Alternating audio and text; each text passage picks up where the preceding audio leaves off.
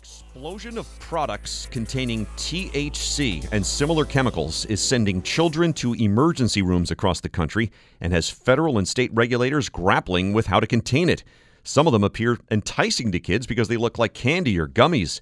Here's Liz Essley Whyte, reporter at the Wall Street Journal. Liz, what have you uncovered? Most people aren't really aware that in 2018, five years ago, Congress legalized hemp. And um, they defined hemp as, you know, hemp is the same thing as marijuana, but they defined it as marijuana or cannabis plants that have a really low um, THC content. And THC is the, the thing that gets you high, it's the intoxicating chemical.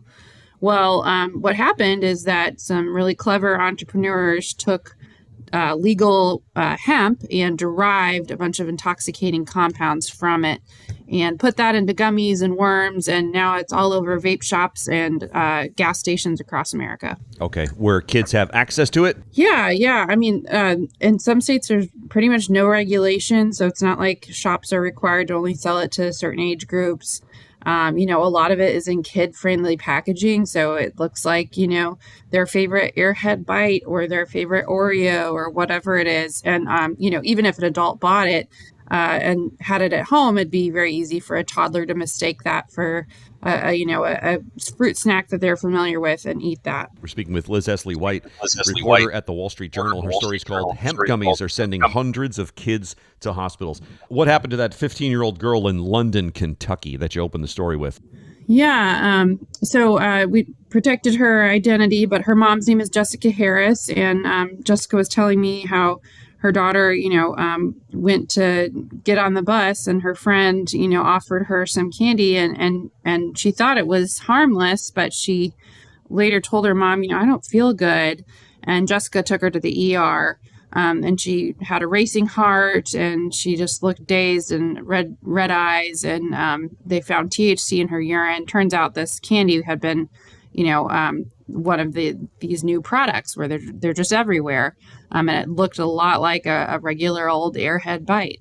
Um, and you know her story is not unique. She's just one of hundreds of kids that are um, in the poison control data set that we have. There's probably more that aren't getting called into poison control.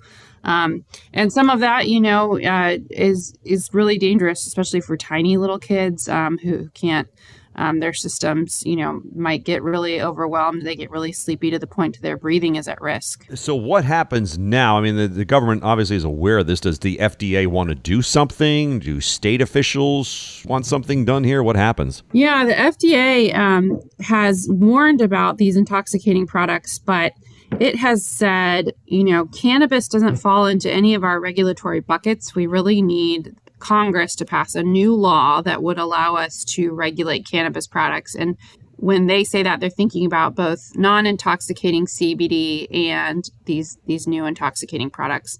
Um, and so, you know, FDA has kind of said our hands are tied. They have gone after um, some companies that are making things that look like Doritos or other trademarked products, and they've gone after, um, you know, a, a, certain company that's making a product linked to a death. Um, but um, for the most part, enforcement has been really, really hard. This this stuff is everywhere, and then more than half of states have enacted some kind of regulations or bans. But again, enforcement has been difficult. And it's specific to THC. Some of these regulations, or or the derivative of it. Yeah. So it, um, you know, there's there's a bunch of it's like alphabet soup of stuff they're getting out of of hemp. And um, some of it, the most popular one is called Delta 8. It offers uh, um, a mild high, um, although you can take a bunch of it to get you know the same effects as marijuana. Um, and but there's THCA, there's Delta 10, there's all these different chemicals, um, and so you know uh, some states are targeting these you know hemp derived minor cannabinoids with new legislation um, to try to rein them in. Boy, and you said uh, calls to like poison control centers are up sharply. Yeah, yeah. So I mean, you can see in the data. I mean, back in 2021, it was just like a trickle of calls about uh, kids, you know, eating Delta 8 products or um, that kind of thing, and now it's you know hundreds every month. Um, and it's not going away. And even despite these, you know, states' attempts to crack down, um, it's still pretty readily available. I mean, you can order these things online, no problem. Thanks, Liz. Liz Whyte, reporter at the Wall Street Journal.